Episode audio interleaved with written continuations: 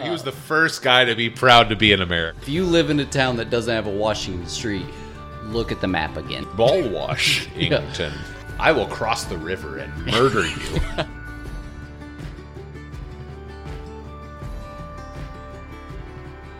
hey there. Welcome to the Presequential Podcast, where we go from 1 to 45 and under 90 and discuss the life, legacy, and little known facts about every American president. I'm your host, Ryan Allwart, joined as always by today a very bearded co host, Blaine Zimmerman. Blaine, that is. That is bushy. Been working on it for a while. Yeah, how long have you been growing that guy out? Two months. Wow. When are you shaving it? I don't know yet. How's your wife feel about it? She's fine. Yeah, she's okay with it. Yeah. Okay, all right. Well, and and our producer extraordinaire and vice presidential expert expert has air quotes around it. Uh, Russ Slivka, also very bearded. Russ, I've never not seen you without a beard. Um, it's beautiful. Thank you. I've been growing it since elementary school. Wow, that's impressive, guys. How excited are you to dive into the life of George Washington tonight? I hope we have enough time. I know. It, we we got to keep trucking with this intro. Uh, Blaine, besides texting me which presidential biography I need to read next, you also named the episodes of the Presequential podcast. What are we calling episode one on George Washington? The father. Oh, I like that. The father. That's from Home Alone too. Oh, yeah. yeah. Um, Credit card, you got it. Uh, we we read uh, Washington: A Life by Ron Chernow. Wow, what a way to get out of the gate on the journey of presidential biographies. Uh, Eight hundred thirteen pages long. Yep. Written in 2010. Gosh, Uh, same author that wrote Hamilton. with And the famed- Grant. And Grant. Yeah. so we'll see Ronnie again. Ronnie, Ronnie Chernow. Yeah. Uh, we also, every episode, uh, we like to enjoy a, a cocktail while we're recording. Uh, in honor of George Washington, uh, we are sipping on. Well, Russ, what are we sipping on tonight? It is a horse soldier bourbon. A straight bourbon whiskey. Uh, where is this made? Columbus, Ohio. Columbus, Ohio, the Buckeye State. We are in the Hoosier State, just just right next door. Uh, George Washington was an expert horseman. Correct. Uh, Thomas Jefferson called him. I don't know the quote, but he called him a fantastic guy on a horse. Yeah. He was good on him. yeah, he was I think that was the quote. fantastic. They said, Thomas, how was uh, George Washington on a horse? And he said, he was good on him. It was good on him. It was really good. Yeah. Um, what do you guys remember about George Washington uh, from social studies? Okay. Uh, chop down a cherry tree, wooden teeth, Yep. and wig. Okay, keep going, Russ. What would you add to that? First president of the United States. Well, sure. Dollar bill, quarter, uh, Uh, uh, boat painting. across the Delaware. Yeah. Uh, big obelisk, Yeah. Oh, yeah. giant obelisk. In the uh, Indeed. capital. Yeah. Uh, currently, uh, some statues of him are getting pulled down, or have been uh, being pulled down because he Yeah. Uh, was a slave owner. Yeah. Yeah. Basically, created America. Correct. He's the father of the He country. is. That's why we're calling it the father. Yeah. also, none of mine facts are true, as we will learn. We are not experts. We're No, not I'm experts. just those are things you learn about when you're a child. yes. And uh, myth. as we learned in this book, none of those things were true. Yes. Which is why I brought them up. Yeah, he was a mythical. uh, Uh, there's there's like an icon status of George Mm-hmm. Washington, and then there's the real George Washington. Yeah. Even when he was alive, there was a mythical.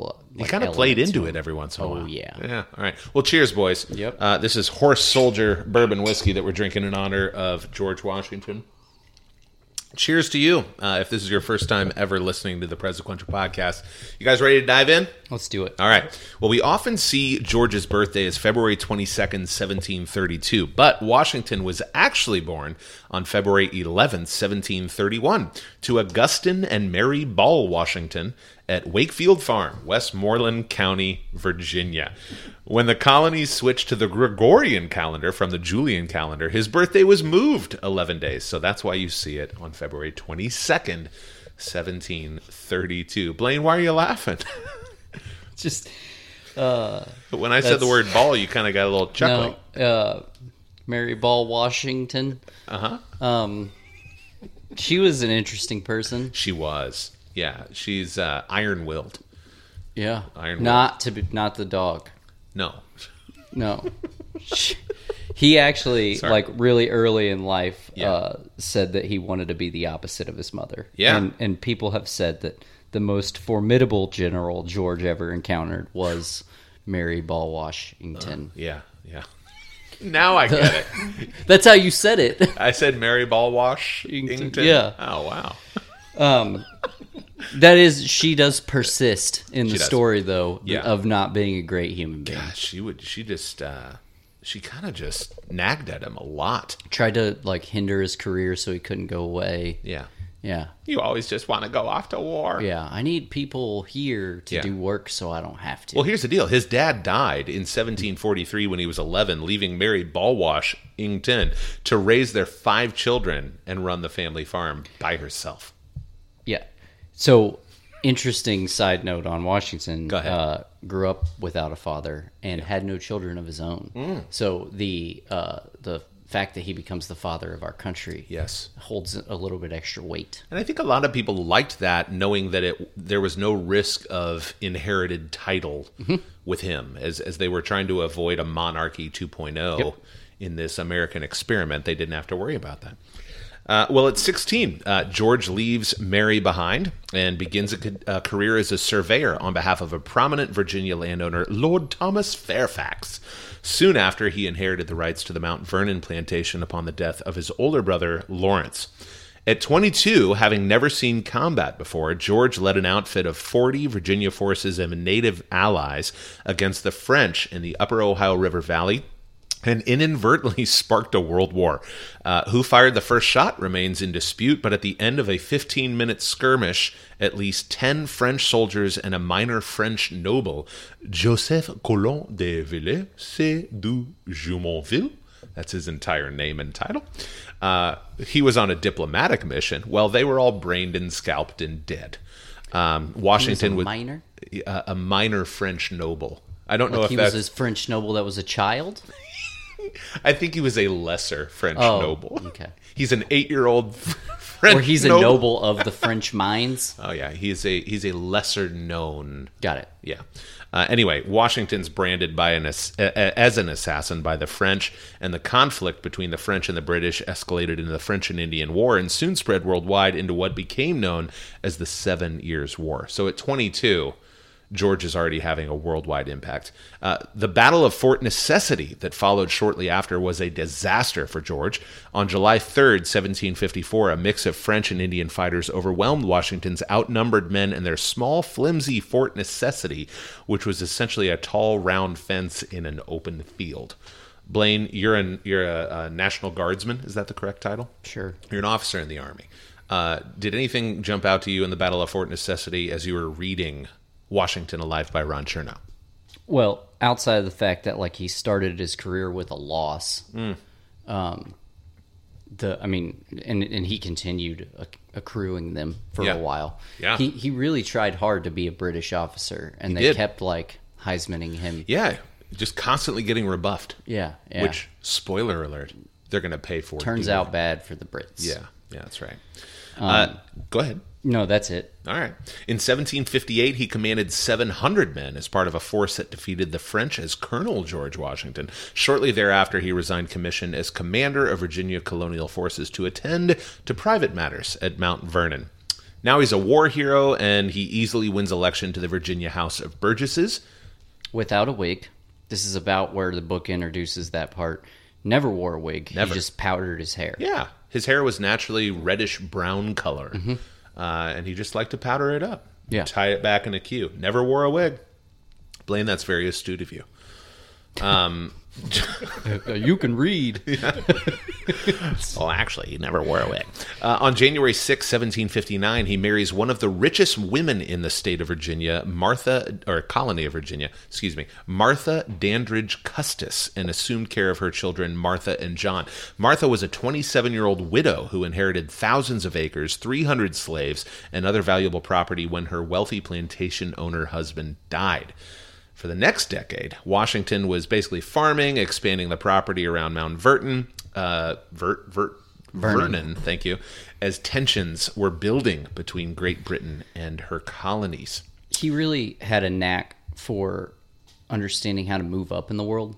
Mm. I mean, you talked a little bit about how Fairfax, you know, brought him on as a surveyor after um, unsuccessfully trying to get him into the British Navy. Uh, so he he understood like if he kind of nestles in with the Fairfax family, kind of ups the stakes or ups his you know status in Yeah. the world. And then he understood that the the Custis family was higher than his. Correct. And that the best thing to do as an adult male at that time was marry. up. Yeah. And so he married up and then he got the inheritance from his sister Yes. when she got married because they she had to give up the inheritance and gave it to him. So he just like I don't know if it's luck or skill, but he had a knack to really like figure out to, how to position himself s- successfully to just continue to move up. It could have been a combination of both. He knew he was a usually- good dancer. He knew he looked good. He was a very tall man. Oh, women really like George Foreman. He would have been on the cover of Tiger Beat. GQ. Yeah. No, yeah, that works too. George Quarterly.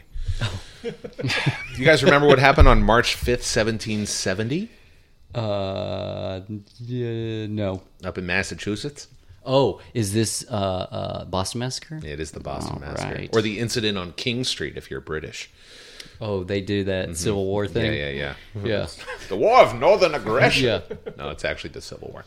Uh, the Boston Massacre deepens the colonists' hatred of the British and sets the two sides on the course for war. Four years later, in 1774, Washington served as a delegate from Virginia in the First Continental Congress in Philadelphia. Other delegates included John Adams, his cousin Samuel Adams, Patrick. Give me liberty or give me death, Henry, and other famous founding fathers. William Harrison? Which Uh, Harrison? I'm sorry. One of the Ha- the Har- think it William was- Henry Harrison's. Uh, Father. yes, He, uh, maybe his was it his father? I think it was his father. Yeah. Yeah, we'll get more into that in I episode. think it was nine. Benjamin. I think it was the original Benjamin Could Harrison. have been. I Yeah. feel like it was William Henry. William Henry's the fifth. I don't know. Either way, he Yeah. carried little uh, John Hancock in the chair. That's right. Yeah. He did. Oh, Yeah. I forgot about that. Yeah. We'll get more into that in episode nine. Yeah. down the down the line a little bit. Washington held his seat in the House of Burgesses back home in Virginia until 1775, when the American Revolution began on April 19th with the battles of. Remember What? Yorktown? What were, what were the battles? April 19th, 1775. What were the two battles that sparked the American Revolutionary War? Monmouth. Nope. I man, I you're putting me on the spot. Really? I dude. It's okay. Sorry. Of Lexington and Concord. course. That's what I said. No, I, I, I won't. I won't s- play back what you actually said. But two months later, I during- said Lexington and Concord. I think you said Monmouth, and first you said Yorktown. you believe in Go ahead. Lexington? You have a tactic with conspiracy theorists that you just uh, you go over their head, don't Yeah. you? Give me an example. I just did. Give me another. The one. Revolutionary War never happened. Oh, you believe in the revolution? Okay. All right. Two months later, during the Second Continental Congress, fellow delegate John Adams of Boston nominates Washington to be appointed commander in chief of the Continental Army on June 15, 1775. Washington left the room while his fellow delegates decided upon his appointment over John Hancock of Boston. John thought it was going to be him. George said, I'm going to sit this one out. And uh, they appointed him commander in chief of the army. Much of the fighting throughout the rest of 17- He walked away.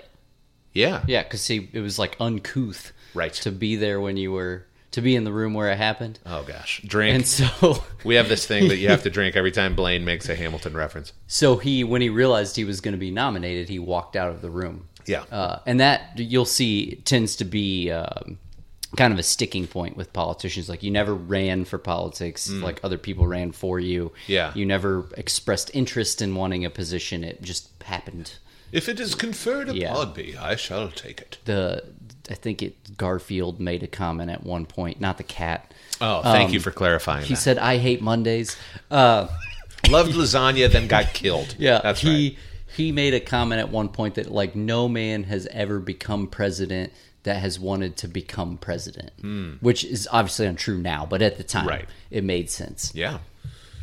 I should mention that Blaine. That's a is like- paraphrase. You're like 27 books in front of No. Mm. all of us. Twenty. Yeah. So anytime Blaine references a future president, then the episode we're on, it's because he's currently reading. that Which book. is why my notes are all jumbled and I don't remember things like Lexington and Concord. that's okay. Or Yorktown or Monmouth. Look, to be fair, I wasn't paying attention. No, that's and you were like battles, and I was like uh, Yorktown. Iwo Jima. anyway, much of the fighting throughout the rest of 1775 into 1776 is taking place in New England and Quebec. All right, we're flash forwarding to 1776. Top of the year, January, Washington learns that the British are shifting their strategy from Boston to New York City. On the sixth anniversary of the Boston Massacre, March 4th and 5th, 1776, Washington and his troops pulled off a tactical miracle overnight and defeated General Howe's army at the Battle of Dorchester Heights in Boston, causing the British to evacuate the city 12 days later. Do you remember this from the book? You this think they say cool- that? You think they say Jor- Dorchester? Dor, Dor, Dorchester. Dor, Yeah. Dorchester. Dorchester. Yeah, Worcestershire. Ah, the Battle of Dorchester Heights. Just take out all the syllables. Massachusetts. There's, there's a D, there's an S, there's an I. Yeah. Dosta Heights. Um, the battle included one of the most stupendous feats of logistics, thanks to Colonel Henry Knox.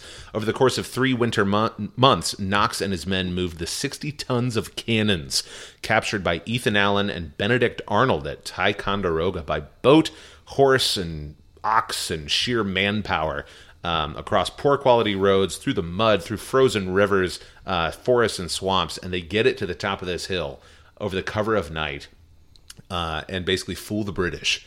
And the British wake up to realize what did the Americans just do? And I love that that military tactical uh, brilliance of Washington there. That was kind of cool. and then Ethan Allen went on to make uh, Furniture, high end couches, Yeah. nightstands, and the likes. And Benedict Arnold just became Oh, we'll talk about him, Benedict Arnold. and we will talk more about the Boston Massacre in the next episode. Yes, we will. That's Yeah. right. So, for those of you wondering why we're breezing through this and we're already up to 1776, Mm.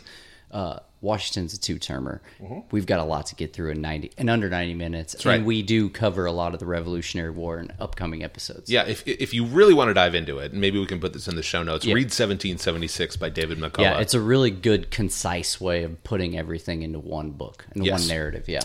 Washington arrives in New York City in April, as do the Howe brothers, General and Admiral Howe from England, shortly after him in June, along with an armada of 400 British ships and 20,000 soldiers. And how? And how? We'll take those Americans while trying to. That wasn't even a British accent at all. No, it wasn't. I need some more horse soldier, by the way. Can someone pour me some yes. more horse soldier? While trying to hold New York City on July 2nd, 1776, Washington tried to rouse his untried men with these words. I love this quote. The time is now near at hand which must probably determine whether Americans are to be free men or slaves. The fate of unborn millions will now depend, under God, on the courage of this army. Talk about a good speech right there. And somebody in the back was like, "What about the slaves that are already here?" You And they were like, "Not." slaves, don't you? yeah. what did he say? I don't know. I don't know. The final text of the Declaration of Independence was approved two days later on July 4th by Congress. On July 6th, Washington received a copy of it from John Hancock and read it to his troops three days later on July 9th. Huzzah, the soldiers said before sprinting down Broadway and toppling the equestrian statue of King George III. oh, so that's not new. No, they decapitated it. Then they paraded the head around New York City to fifes and drums. So they The- canceled him. they did. They, Yeah. They were like, we have to put this on Instagram. What's Instagram? The 4,000 pounds of lead in the statue was melted down to make 42,088 musket balls Yeah. That's where Mel Gibson got the idea. in the Patriot. Yep. Yeah. That's probably where it came from. That's where the term baller move came from, actually. No. Washington, however, was abhorred by the disorder and vandalism and refused to abide the desecration of the king's statue. On July 14th, the uh, brothers, General and Admiral Howe, attempted to contact Washington to open negotiations, but Washington, I love this, refused their letter, which was addressed to George Washington, Esquire, etc., etc., which was a form of address appropriate for a private gentleman rather than for the commander of an army. I love that. He was like, I'm not even going to look at that letter unless it says Yeah. general. Sorry. Too many et ceteras for me. Sorry. I do like the Esquire, though. I'll keep that. In late August, during a heavy night fog, Washington and his army silently evacuate Long Island by boat to Manhattan, escaping almost certain capture. Al- Only after some 9,500 men have been safely ferried across the East River did Washington board the last boat and join them.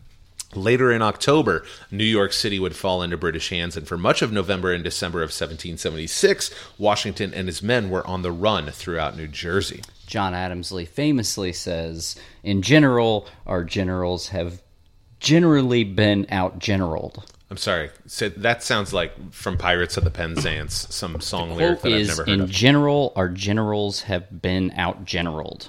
I, feel think like I John added Adams- it generally the first time. That's okay. I feel like John Adams was just trying to be smart there. He was? Yeah. No, no, I'm like, he was smart. Oh yeah, that was a period, not a question mark. Okay. Uh, I love this. Probably one of the most famous and frankly pretty badass military moments of American history uh, happened on Christmas Day, Hmm. 1776, when Washington Knox and 2,400 American troops crossed the Delaware River in freezing weather to launch a surprise attack on the British and Hessian mercenaries encamped at Trenton, New Jersey. In the early morning hours of December 26th, the attack begins, and after a short battle, Washington's army takes Trenton. Huzzah! The soldiers said again to Washington. Also, Merry Christmas. Yeah, that was, I mean, whew, I love that. we will murder you in, you in your sleep on Christmas. on Christmas. Yeah. That's It's and a boss it's move. The famous painting. Uh, it's on a pair of my shorts. Yeah.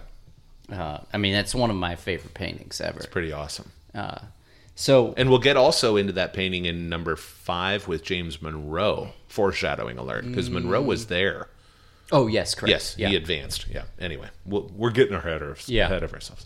All right, we got to keep flying. In 1777, 19 year old Marquis de Lafayette, who was generally loved by everyone. everyone Uh, liked him. America's favorite fighting Frenchman. Sounds like a bumper sticker in Alabama. I mean, pretty much every account that uh, of this entire era of anyone that's met Lafayette. Like at one point, Washington wrote a love letter to him. Yeah. like just outpouring. I, I of think Lafayette eventually named his son after George, George Washington. Washington, Lafayette. Yeah, yeah, Yeah, yeah. Mhm. yeah. That was after the Years prison later. thing. Um, Yeah. the uh, his life, his personal bodyguards. Did we talk about that during the war? oh, go ahead. Because This is I the- don't, yeah. I don't know if we're skipping over the attempted assassination via peas. oh, but- please. You. I mean, you're on the subject. Let's talk about So it. a couple things just about the war while we're, we have a little break in time here. Okay. One, his personal security team were called lifeguards, and um, I feel like that probably held a lot more weight than it does now. Yeah, like for sure. At some point, when the Secret Service came in and they were like, "We're gonna take over for this," and the lifeguards are like, "What? What do we do?" And they're like, "I don't know. Go watch those kids in that pool." Yeah, go blow your whistle and look at your Yeah, phone. like here, have some more sunscreen on your nose. Don't worry, you'll get a tall chair.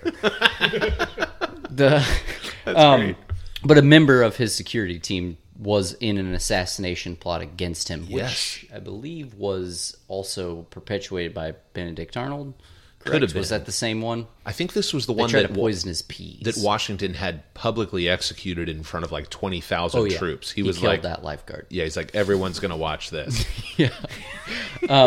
He also was like really strict with his soldiers. He was. Mm. Like he had really strict. He would whip them, or, or uh, you know, whatever they called it at the time. He would whip them. yeah, Um, and the term "bite the bullet" came from his soldiers. Uh, essentially, when they would like, they would get hungry, so they would like raid somebody's barn Okay. and and take blankets and food and stuff and uh, they would get to a point where they knew because he because washington didn't want them you know pillaging their own people Yeah. but he couldn't get enough funds from congress Yeah. to pay them and feed Gosh. them and clothe them so they got to certain points where they would be like all right look uh, i'm gonna bite the bullet here Mm. uh, and I'm just going to eat and be full and then take my whipping. And then when they would get whipped, they would take their bullets from their muskets and bite them to withstand the pain. learn something new every time you listen to the presidential podcast, or Blaine just makes something up. I think that's factual though from the book. Yeah, it's That's not fake news. I don't. There are too many people that listen to this that know so much more about this stuff Oh, yeah, than we yeah, do. yeah. That if I try to make something up, we'd get at least two angry. Oh, we emails. just got an email from George Washington the 14th at hotmail.com. Wow, He was Oh, he's a big fan hotmail. of trying to kidnap people as well. I might be getting ahead of the story, You are. but he really That's tried. okay. He was he was a big fan. Yeah.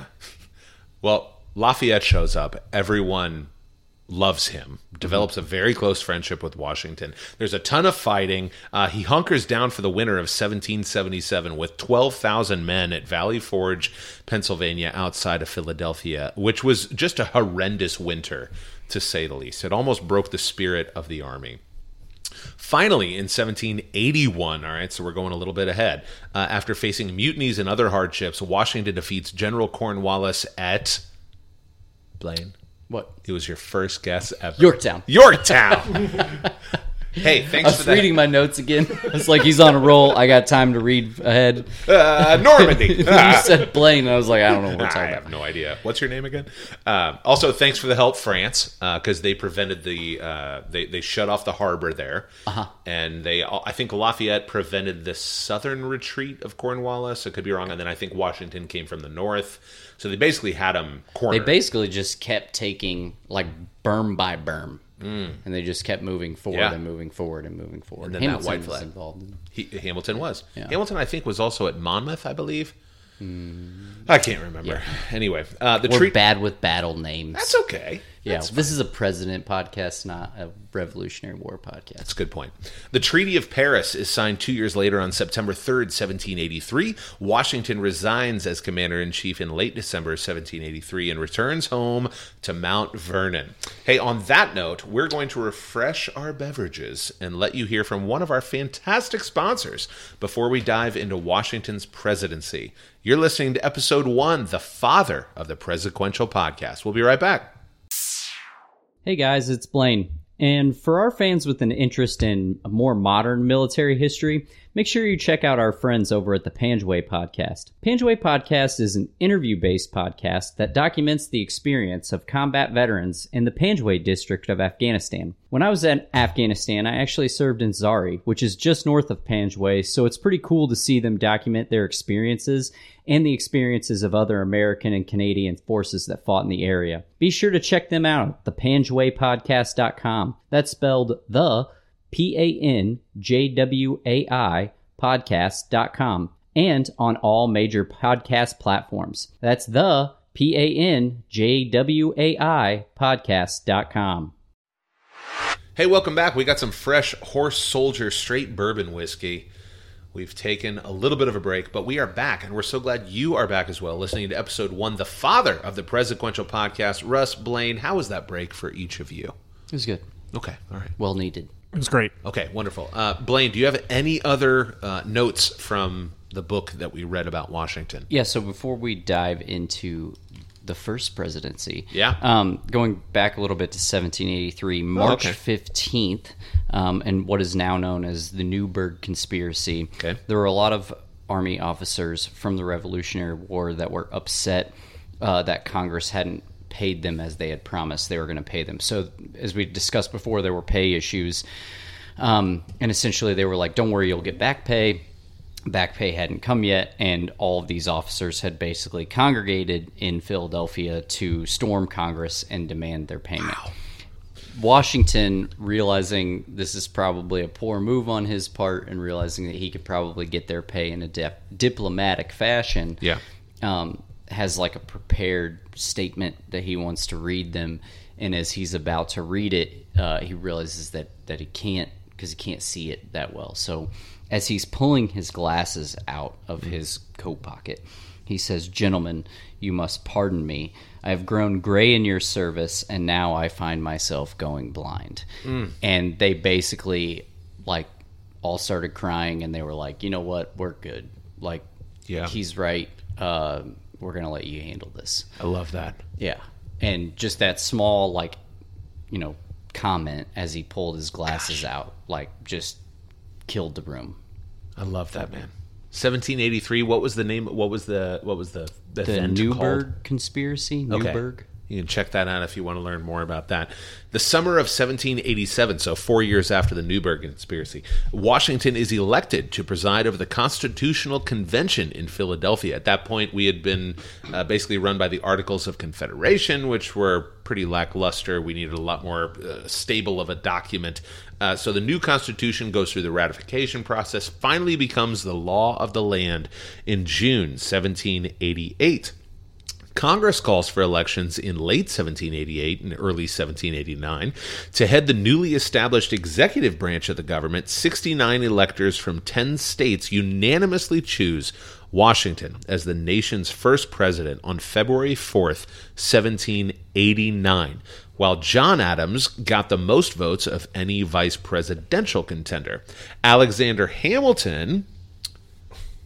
Drink. Oh, okay. I I didn't make the reference, but every time we mention Hamilton had suggested privately to a few electors that they withhold votes from Adams to ensure Washington's victory. Adams, very vain and thin-skinned, was thoroughly pissed when Hamilton uh, with Hamilton when he found out about his duplicity, which poisoned future relations between the two, which we'll probably dive into in episode Yeah. two. All right, so Washington takes the oath of office and is inaugurated as president in New York City, then the nation's capital, on April 30th, 1789. And as the f- uh, the first chief executive of America, Washington is well aware that he's going to be setting numerous precedents for his successors.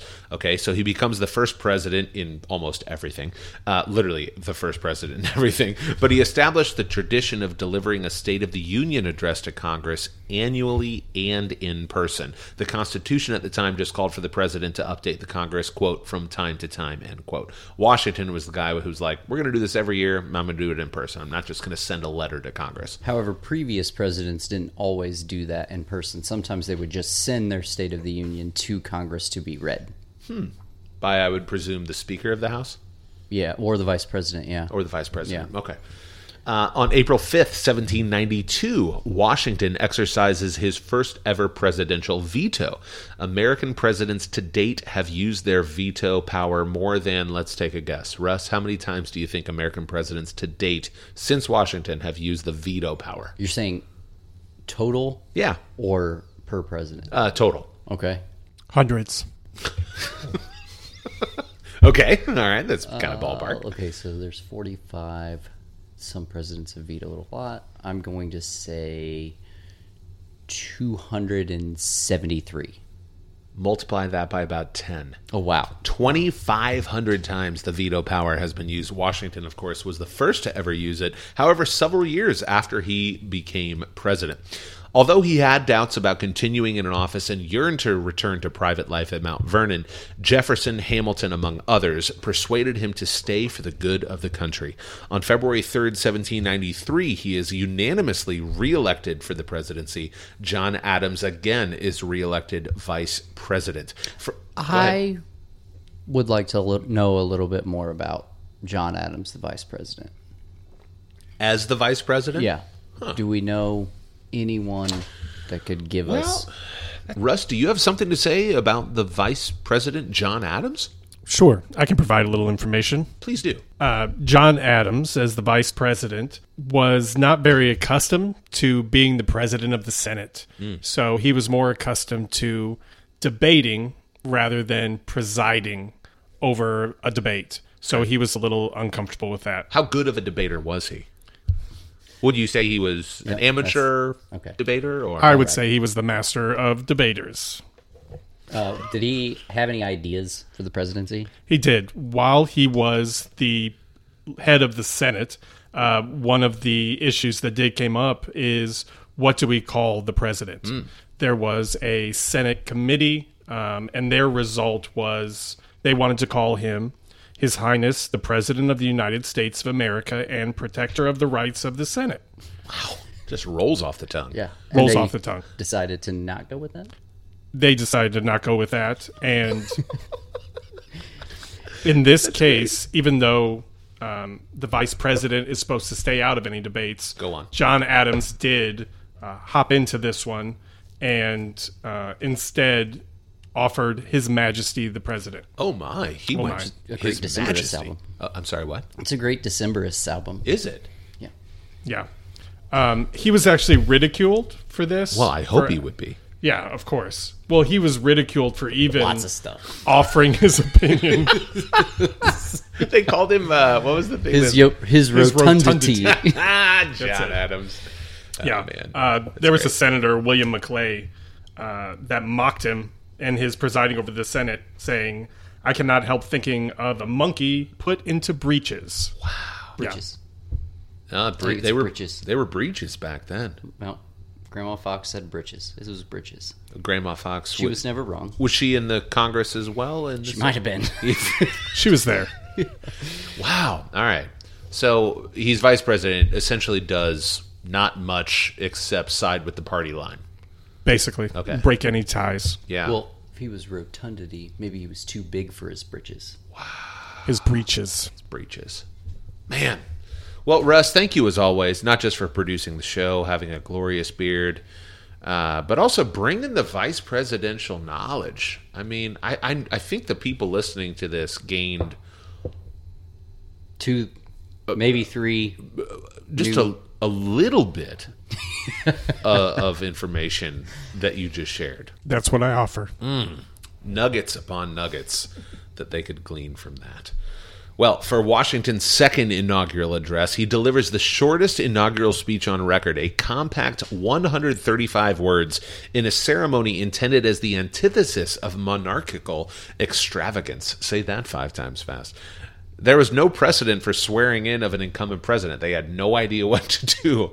And uh, we're going to get this into episode 4 Uh, you want to talk a little bit, about, Blaine, about that inaugural address?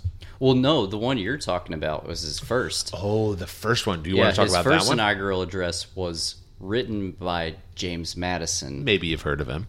and then the response from the Senate was also written by James Madison. Yes. and then the response from George Washington to the Senate's response was also written by James Madison. so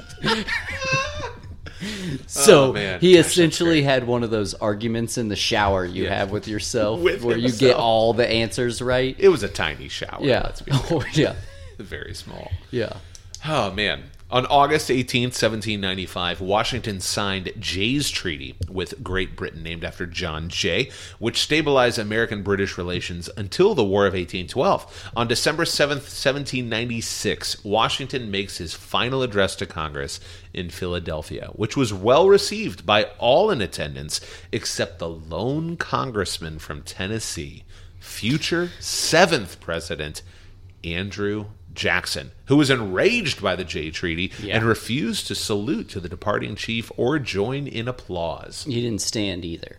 He did So not he was say- the first. So the people that you see now, Yeah. during the State of the Union, Yep. Mm-hmm. that don't stand, uh, you can chalk that one up to Andrew Jackson. Andrew Jackson. Yeah. man. That's part of this journey that I love is that, and, and, and in full transparency, we are reading books beyond the current episode as we have to. But I personally love seeing What's the term? You have a term for it. oh, uh, what? The term with the uh, the, musical you term? See, no, no, the Oh, Jesus term. Oh, the, the, yeah. When you when Jesus shows up in the Old Testament, Yeah. it's called a theophany. Yes, of yeah. course. And so, uh, somewhat of a uh, uh, it, it, you're seeing where they overlap. foreshadowing. Foreshadowing. Yes, That's Uh, the word you're looking for. Yes, it is. Thank you. But Theophany. I, I love seeing future presidents in the current president's story. There's some fun ones too. Uh, Lincoln was there uh, on the house or uh, on the house floor when John Quincy Adams, President number six, uh, dies. Uh, literally on the house of the floor, but Yeah. Washington was a freshman house. congressman from uh, Springfield. Lincoln. He died Lincoln. on the floor of the House. Yes. Lincoln was a freshman. Lincoln was the congressman. freshman. I'm sorry, I've had like four after horse soldiers. uh, Lincoln's first term, I believe. Millard Fillmore partied with him, isn't that right? Do I have that backwards? Was it Van Buren? thought Van Buren That's what was it is. like- so Van. Well, the- Van Buren and Fillmore are Yeah. equally milk toast.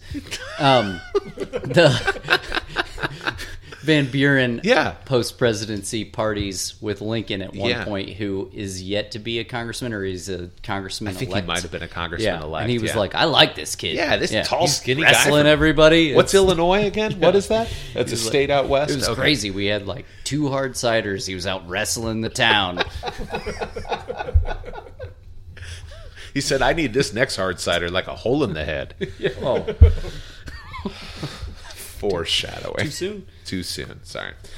Uh, I just like that where where you see the future presidents Yeah. showing up in in each other president's story. Okay, so um, John Adams, uh, thank you, Russ, for again that amazing Oscar worthy performance of sharing about John Adams.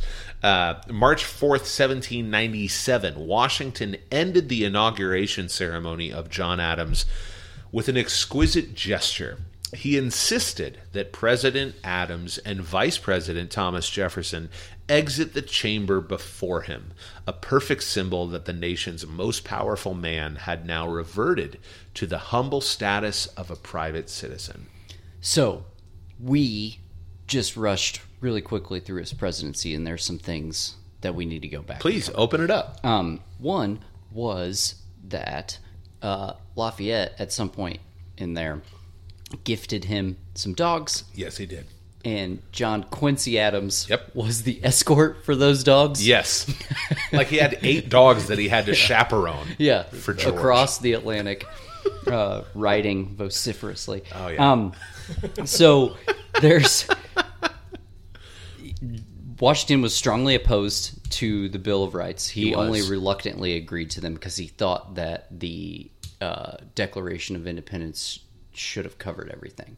Or the original Constitution. The original Correct. Constitution covered everything, and all the things that the Bill of Rights explicitly stated he felt were covered enough.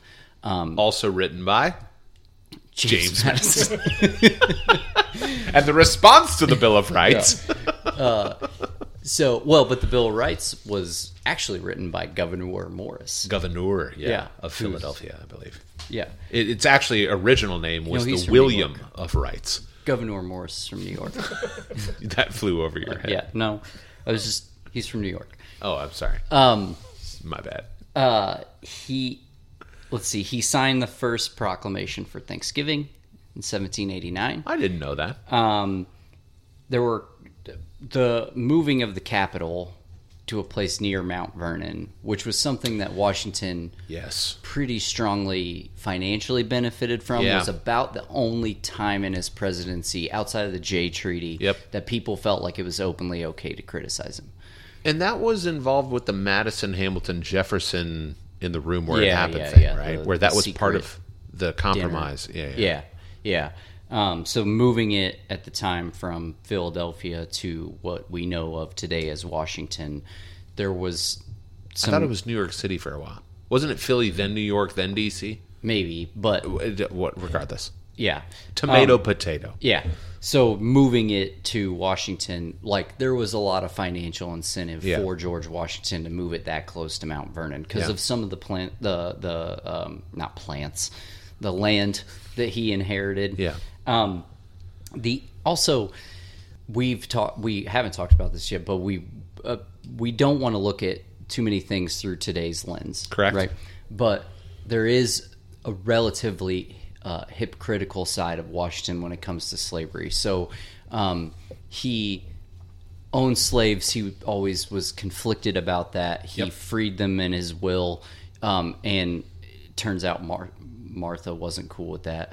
Uh, so they weren't really freed. And Yep. but while he was openly against slavery, the things that he did personally uh, were very contradictory to Yeah. the, his statements. So, for example, he had a few slaves that were runaway, Yeah. and he went to great lengths to find Specifically- them and bring them back. Ona Judge, if Yes. you remember this story. And there is a great book called Never Caught The Washington's Relentless Pursuit of Their Runaway Slave, Ona Judge, by Erica Dunbar. That's a great book. It, it basically talks about how um, the lengths that I think she was Martha's slave. I believe. Well, she was a Custis. It was Correct. Remember, because that, that was one of the reasons why he could never free his slaves. That's right. Was because he would have owed the Custis family dowry. Yeah. For the output that Yes. they should have produced or whatever. Um, and so she was a Custis Yes. slave. So the other one was the example of the slaves that he brought to uh, the Capitol building. Oh, in yes. That was during Philadelphia, yeah. Yeah. So Pennsylvania was one of the first states to abolish slavery in the Union, and um, they had a law that if a slave lived in Pennsylvania for more than six months, they became free. yes. So when he was serving as president there, he would send his slaves home after five Hmm. months and tell them like, "Oh no, I'm sending you home so you can see your family."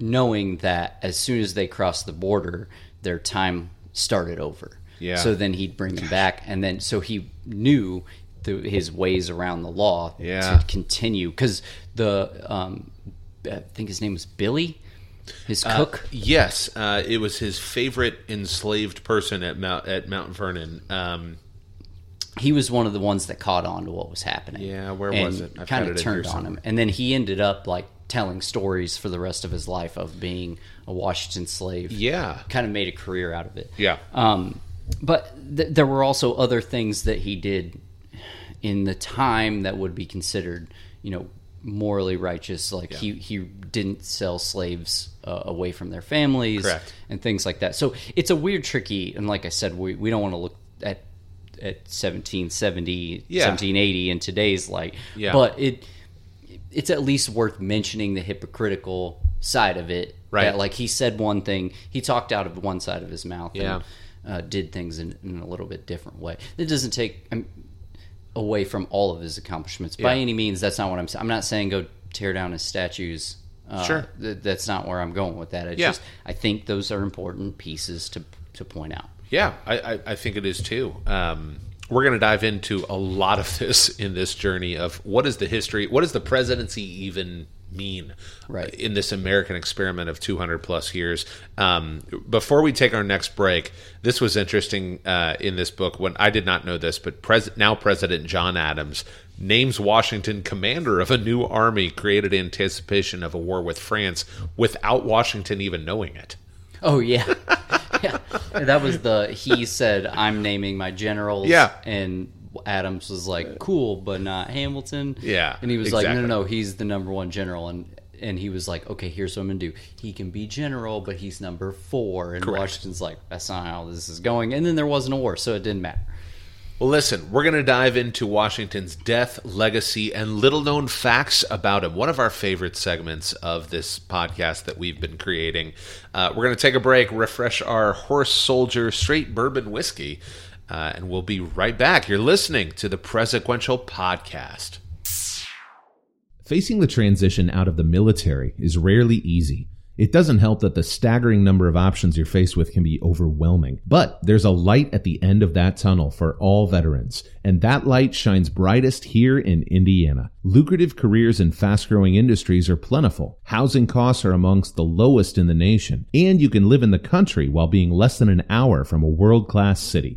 At InVets, we're showing veterans how to translate the valuable skills they've learned to the civilian world while connecting them with careers they can be proud of so they can lead fulfilling, purposeful lives.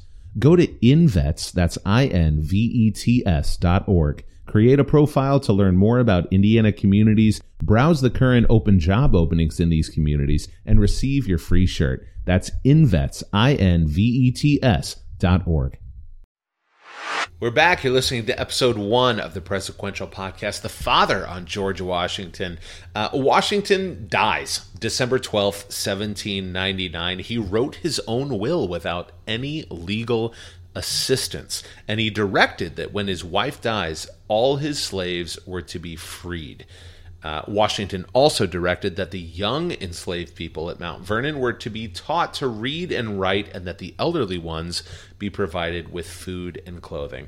Um, he almost died from medical malpractice as opposed to what he actually died from, which was for more or less a, a bad cold. I mean, he had gone out and surveyed his lands at Mount Vernon. He'd done that two days in a row in horrible winter weather, was complaining uh, about a sore throat. He has trouble breathing, but his doctors, gosh, his doctors bled out five pints of his blood.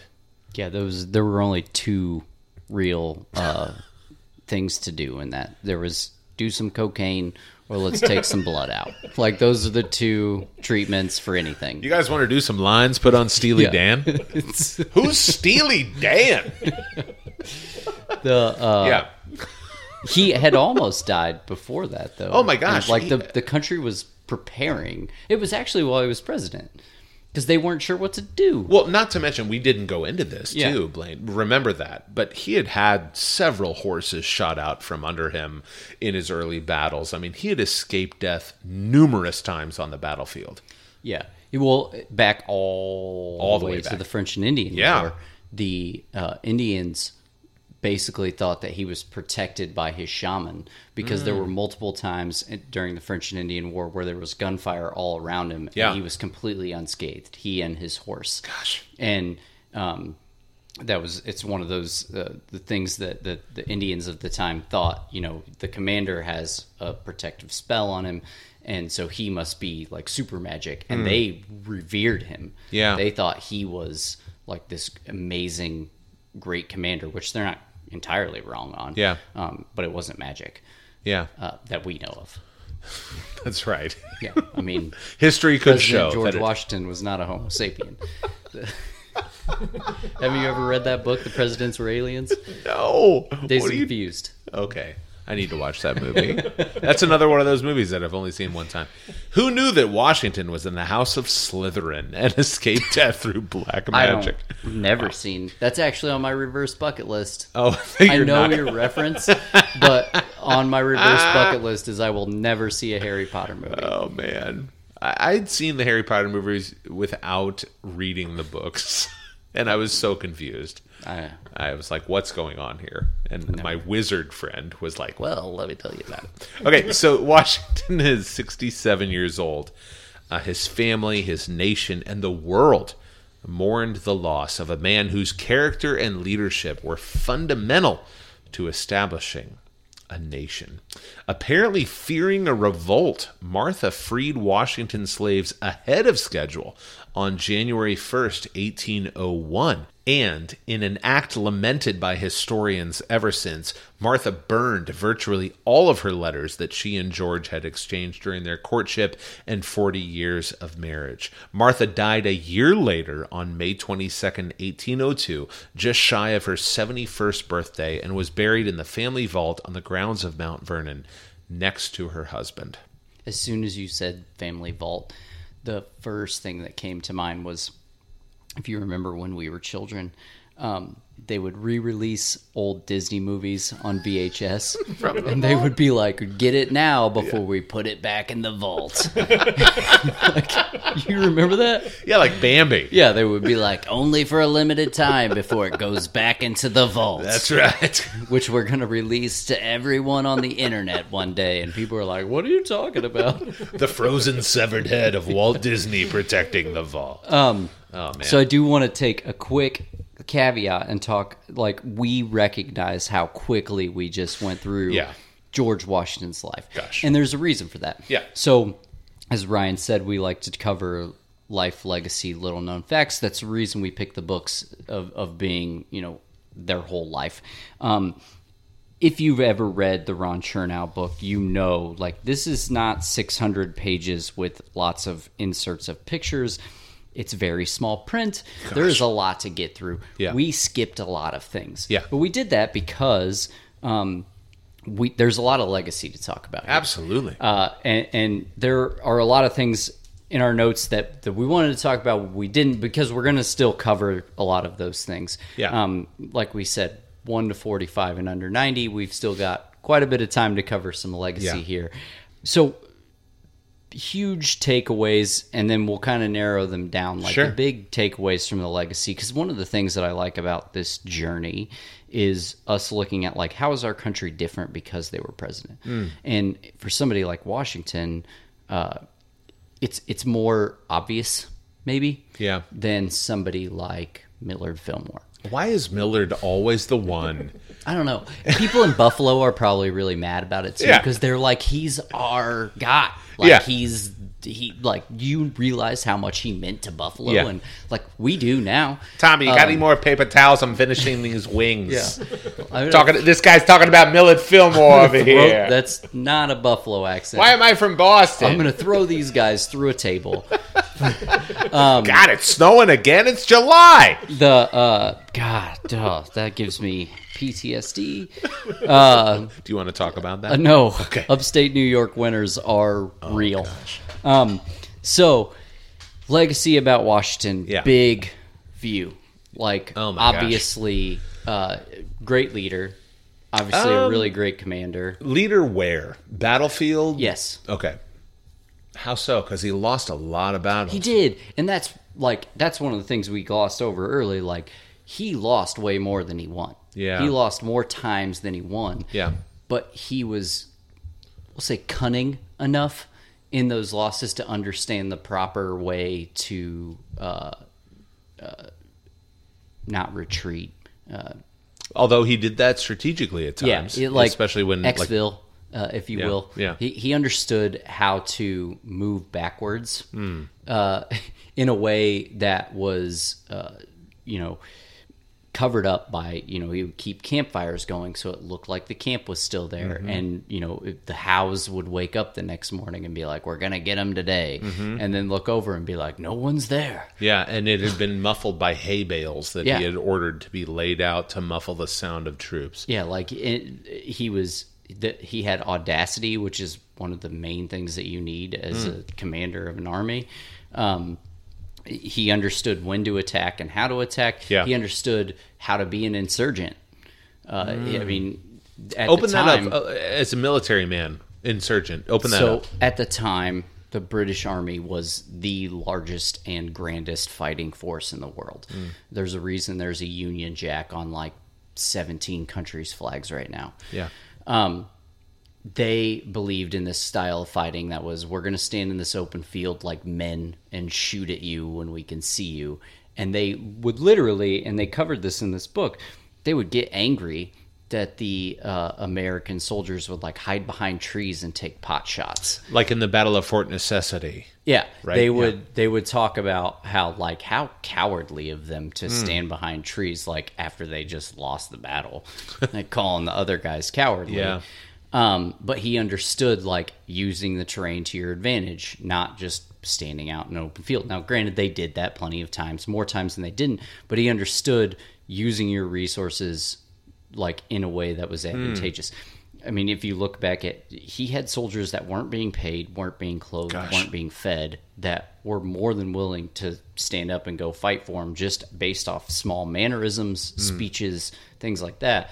I mean, that that's it takes a lot to be able to use words Yeah. to convince people that are tired, cold, and hungry to Mm. go risk their lives for something that they're probably not going to see the fruits of their labor on. God, that's that's amazing, man. Like I don't know why I thought this when you were talking, but I think of the great cathedrals of Europe when they were being built where you had generations of families building these houses of worship that they would never see completed. And in a way, Washington's army, like I think of Valley Forge in the winter of what was that, 77?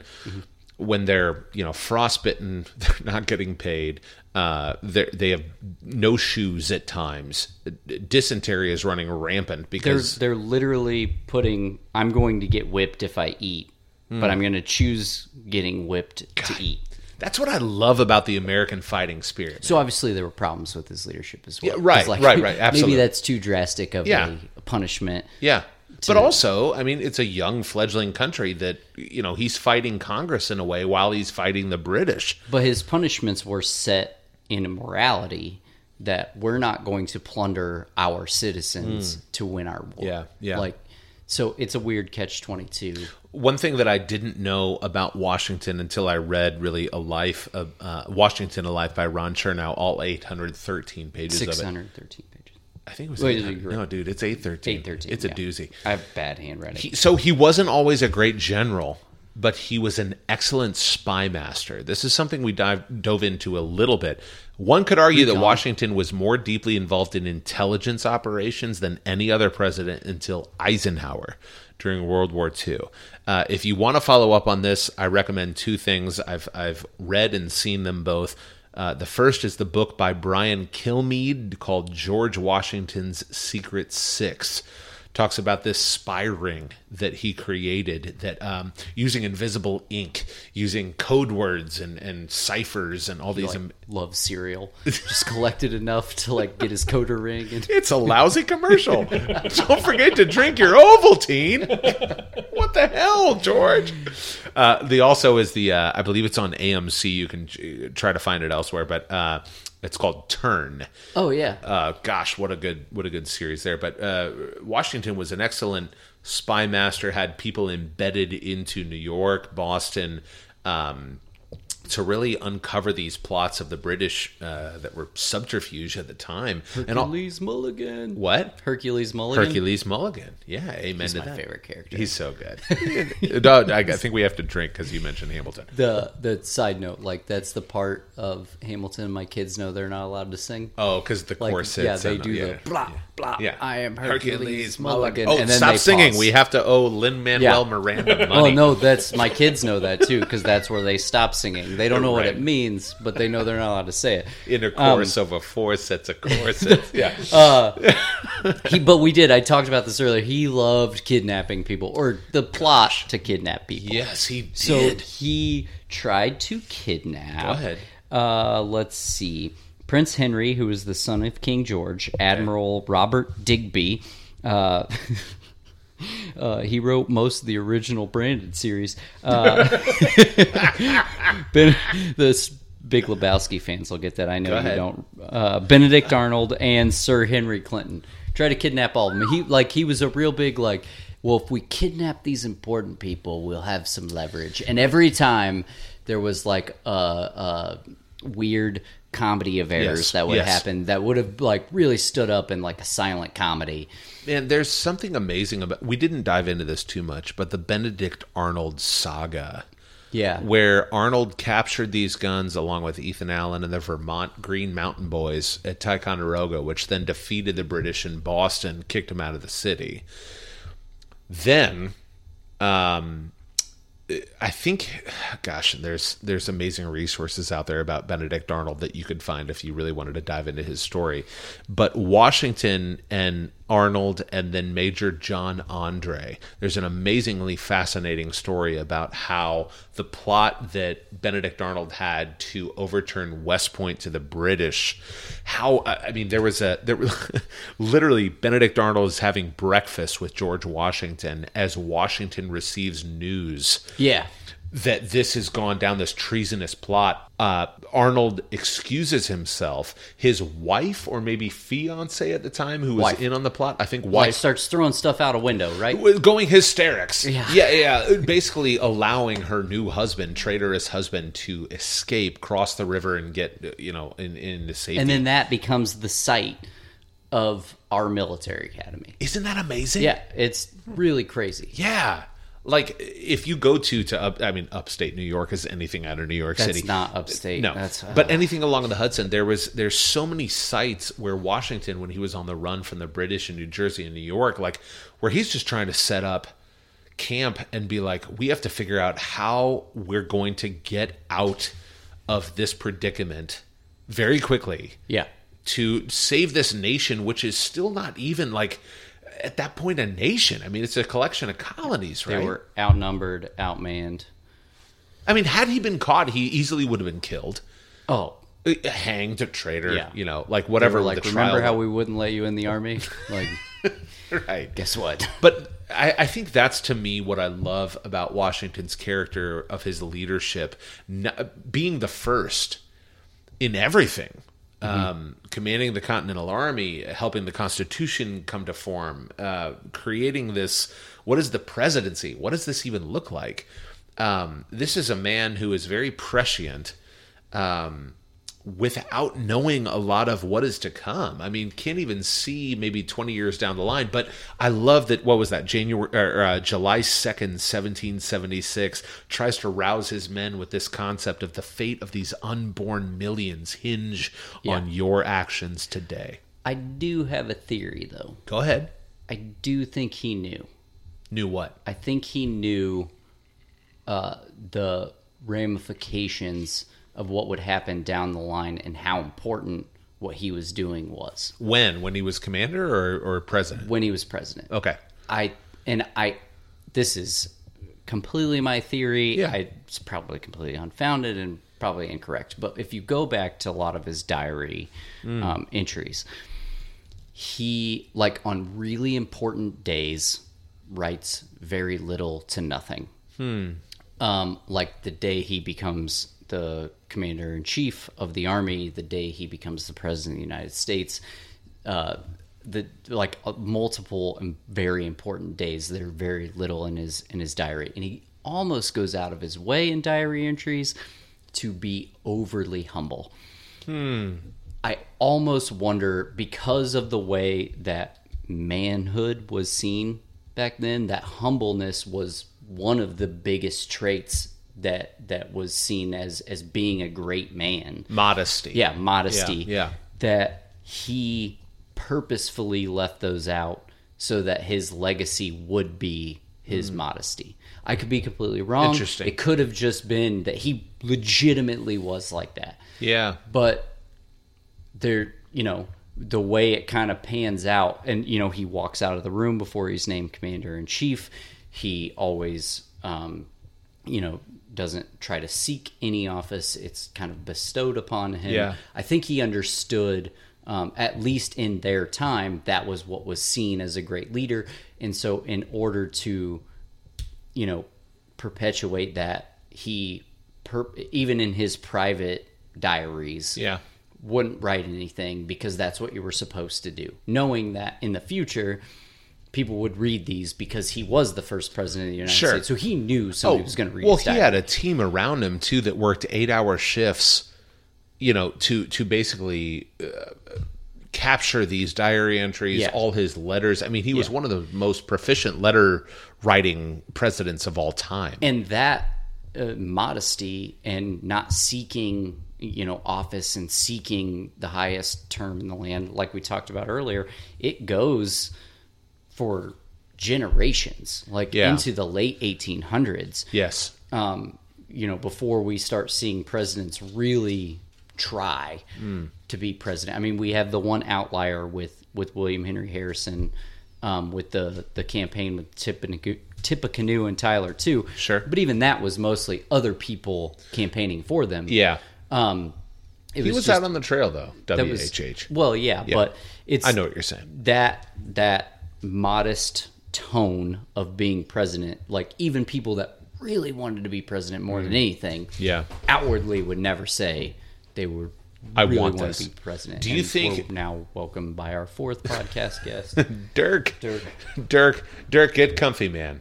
There you go. i'm Dirk sure is that it. you will hear his pause and jumping on the uh uh bench in my kitchen more than once He's just in this yakking on series. about. him. yeah I love Dirk. Dirkish delight. How you doing over there, guy? You okay? All right. Uh, do you think Washington could have seen 244 years to 2020 or 245 to 2021? no I mean, what what do you think? How far was he looking down the line? i mean maybe a hundred Yeah. I mean, yeah, I, I mean, I still think if he were to try to project the future, it's still a he thinks they're the underdog, and he still thinks Britain owns everything. Yeah. That would be my guess. Yeah. Gosh. I mean, it's so hard to predict, you know, Yeah. something like that. Um, But what other like main legacy points do you think we take away from Washington? It's interesting because I mean the guy was called the father of his country as early as 1778. Right. Yeah. You for know? and as we talked about, for someone who didn't have a father and who Man, it wasn't a father, he was Yeah. a stepfather. Yeah. Which is an incredible feat in and of itself. Like to be able to step in and be the Yeah. father to children that aren't yours. That's an amazing thing to do. I mean that it speaks volume to character. Yeah, and that's the thing that I think in 2020, 2021 that we've been living through lately, you know, we're look many people are looking through the lens of Washington of he was yes, he created the country. Let's I mean a, a lot of other people created the country too, but they see the one fact that he's a slave owner as Yeah. the let's mar Uh, pick apart. Yeah. as the mar upon his character. So therefore, and uh, dude, I have I'm very ambivalent about statues. Yeah. We're portraits. Uh, not. By no means are we saying like grief. let's give him a pass on the slaves. No, no, no, no. It's no. not what we're saying. No, but I think to look at George Washington as only the negative, darker side of his personalities, um, I think it's too convenient to do that. I think it's too easy to look at him and say, okay, he did all these great things, but also without Yeah. looking in the mirror at our own lives. Yeah, and I think that I would like to think that we looked at it a little bit more fairly than that and said, here's the whole story. Yeah. We're not going to ignore No. this stuff. Not to like try to pat us on the back for that, but No. like looking at it from a okay, here's the stuff that that wasn't great Yeah. about his character, about his personality. Yeah. Here are the things that he did that that persist through time. I- I, I think for me, reading the book again, uh, Washington Alive by Ron Chernow, and there are dozens of books Oh, on boy. Washington. Again, our our, our uh, this concept with this journey of learning and exploration of the presidency and the American experiment with our podcast is less about a term or a battle or a, a passage of law under one president. It's more about their life, their legacy, and little known facts. To me, it was very interesting to think of everything that I tried to remember from grade school about Washington, he's a pretty mythological, iconic figure in our history for good reason. Uh, this book really helped me understand the person of Washington a lot more. Yeah. Um, his struggles, I had no idea that he was fatherless at the age of 11. Yeah. Um, but I well, think, because the cherry tree story oh, yeah. Yeah. oh, is that this is great. that's as a young child, and I'm sure this is something that children still hear today. Yes. is that as a child, Washington ch- chopped down a cherry tree, and his father came out and said, "Did you chop this down?" And he said, "I cannot tell a lie. I did it." What happened in reality was later in life, after his presidency, he had so many people coming to Mount Vernon Yeah. to visit him, and he was a gracious host. Every Oh. time they would show up, they'd grab some cider or some red wine from Madeira, maybe. Jefferson. Yeah, some Yeah. Madeira. Yeah. They would feed him, like all this stuff. So what he did was he went out, there was a fork in the road that was leading up to Mount Vernon on all the maps, and you were told when you hit the cherry trees at the fork in the road to take a right. So he went and chopped the cherry trees down so people couldn't find their way to his house where he was trying to live in retirement. and when a reporter asked him about it, he said, Yeah, I'm not gonna lie to you. I chopped the cherry tree down because I'm tired of people just showing up at my Yeah. house. Like that's paraphrasing, but Sure. but th- and then that story over time became a story we tell children to teach them to not lie. Right. So this is what's interesting. So s- I'm, I'm so glad you brought that up about the cherry tree. There were other myths that came about about Washington's life after his death. So there's this guy named Parson Mason Weems. He was a book That's peddler. a nightmare of a name. well, Parson was his title. Mason Weems. Oh, okay, Parson, like was- part like the He, he song. was a he Yeah. was a preacher. he was a snowman. That's Parson Brown. oh, sorry. anyway, this guy's a book peddler. He's an Episcopal priest.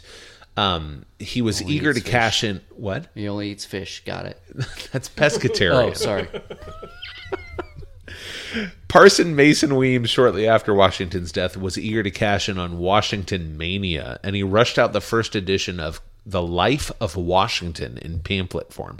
And he really manufactured enduring myths about Washington, like the cherry tree. There was another one, Praying Out of the Open at Valley Forge. Washington was a very private man. Uh, he was more of a deist than he was a Christian Yeah, that's something. We and, need and to he would unpack. have never have been so ostentatious as to say i'm going to pray out in the open in front of all my troops he was a very private man more of an introvert already personally but uh, with his faith he was very much more a deist than uh, he would never have done that um, and also there was another myth about washington being so strong that he hurled a silver dollar across a river the rappahannock river as a, And as threw a the silver dollar over that river over there.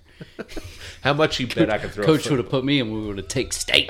Good Napoleon Dynamite reference. Also, the silver dollar had John Kennedy's face on it, which was it was it was really weird. He's like, "Who's this guy?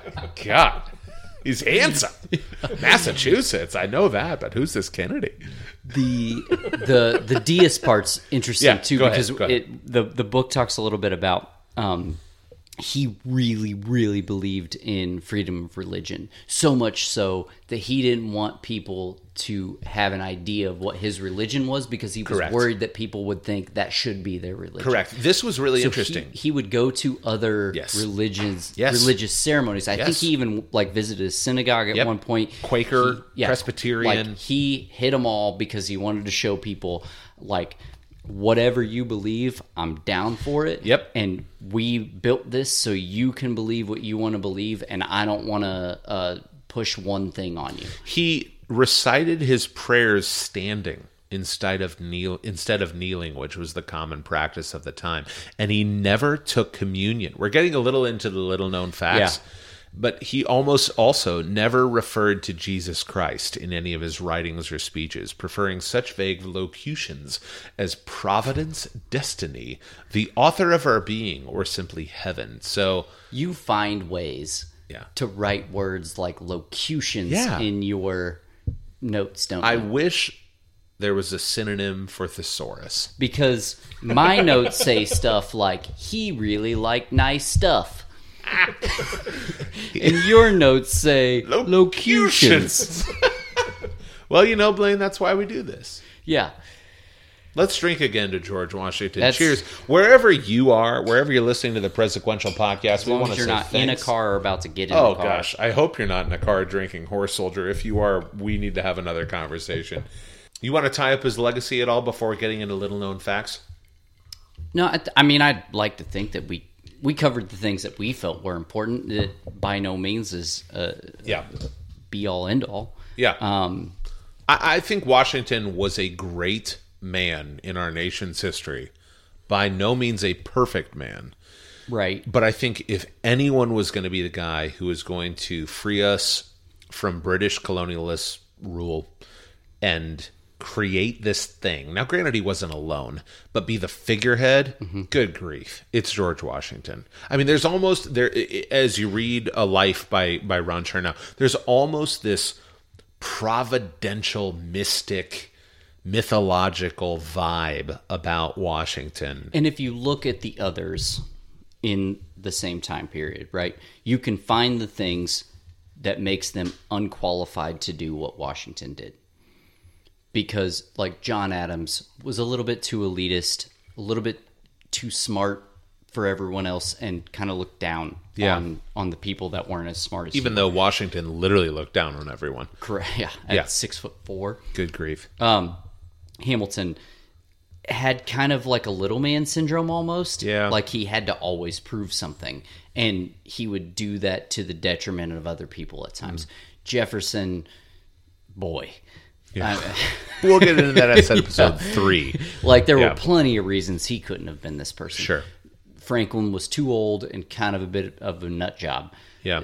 Hancock might have been too ambitious. You know, Yeah. the Harrisons were a little too worried about their family lineage, which ended up working out okay for them. Yeah. Um, there, I mean, if you kind of look at the other players, it seems like everybody kind of understood the right person to take these roles. Yeah. Um, and this was a person that wanted, he wanted from a young age to be a successful soldier, and he wanted to do it for his home country of England. Yeah. Soldier, yes. President, leader of Yeah. the country at that point, probably I not. mean, he tried to join the British Royal Navy. yeah. And Fairfax, when he when that was turned down, talked him into being a surveyor. He ended up being a great surveyor. Yeah. Well, actually, this was kind of cool as president as he ser- as he's you know exploring the new country. He's he's taking Dirk. You got a you got an itch there, Dirk. You all right? That's Dirk, the podcast dog, just itching some. He's fleas. old, all right? He's a hundred twenty pound beast. that's that is a myth.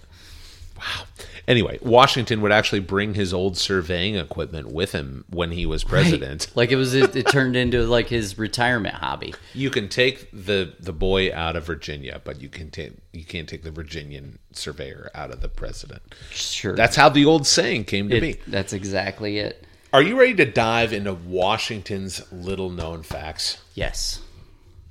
Start with the teeth, please.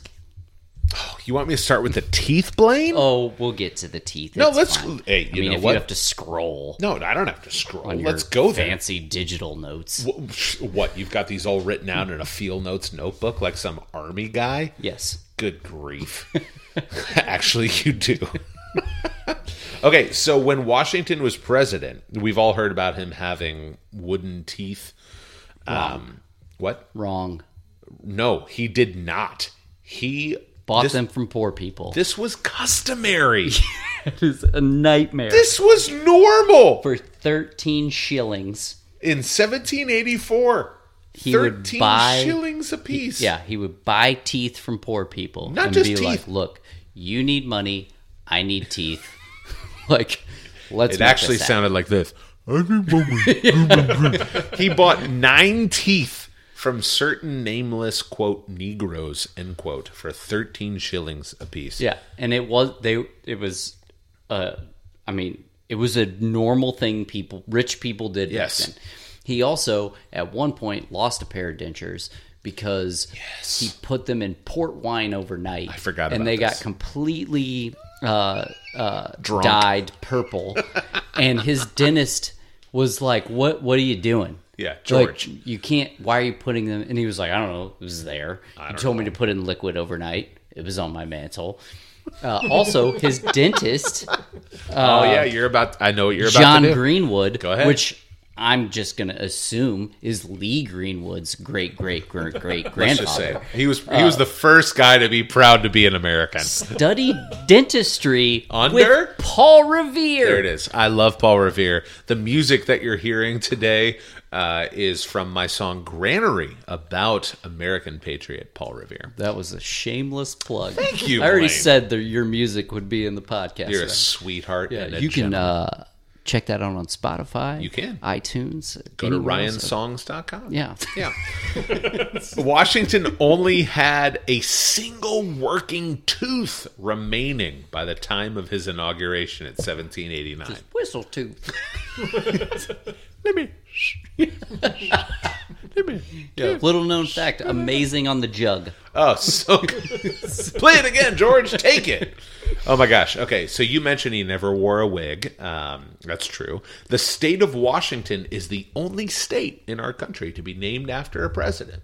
But every town has a street named after it. Like- Literally every town. Like if you live in a town that doesn't have a Washington Street, look at the map again. yes, you're There- actually it's there. living in Honduras. He uh, famously didn't like jokes and really expected, like you talked about the Esquire Esquire thing. yeah. Oh yeah. Yeah. Yeah. So there was a moment where Hamilton convinced, I Drink. think it was Governor Morris, Hmm. to go uh, up to him and be like, "Hey, Washington, blah blah blah." It was a real Bob Knight situation, and he taps George Washington on the sol- shoulder and goes, Soldier. "Hey, Washington." And George Washington turns around and gives him the worst death stare on the planet that Governor Morris immediately knew Hmm. he had done something so wrong. Yeah. And like was ready to beat the crap out of Hamilton Yes. for putting and then of course like the boys are just in the corner like, Oh, I can't believe you did Ah, he did that." it. Like, he that called was- it Washington. That's what bros did back in the day. I will cross the river and murder you if you ever do that again. He was he was definitely up on the formalities. Uh, Washington is known as the father of the American foxhound and kept more than 30 of this breed of dog. According that- to. Go Was ahead. that what Lafayette sent? No, Lafayette sent him greyhounds, right? Uh, it might have been Greyhounds. Russ, producer It Russ, looks was that greyhounds. up. According Stamp to it. Washington's journals, three of the hounds' names were Drunkard, Tippler, and Tipsy. On Drunkard, on Tippler. oh my gosh. He he also pioneered the development of the American mule, a cross between a male donkey, Eeyore, and a female horse, and is revered by mule aficionados as the father of the American mule. So if you've ever rode a mule before or seen a picture of one, Ever who hasn't? well, if you go to the north rim of the Grand Canyon, Blaine, like I have, Oh, okay. and ride down in a mule, you've got George Washington thing. Washington was also one of the sickliest presidents ever. Throughout his life, he suffered from diphtheria, tuberculosis, smallpox, dysentery, malaria, tonsillitis, and pneumonia, to name a few. and gingivitis. Washington most definitely would have gotten COVID 19 if he were around French today. hounds. French hounds. That's what Lafayette gave him. French seven French hounds. or if you're from France, hounds.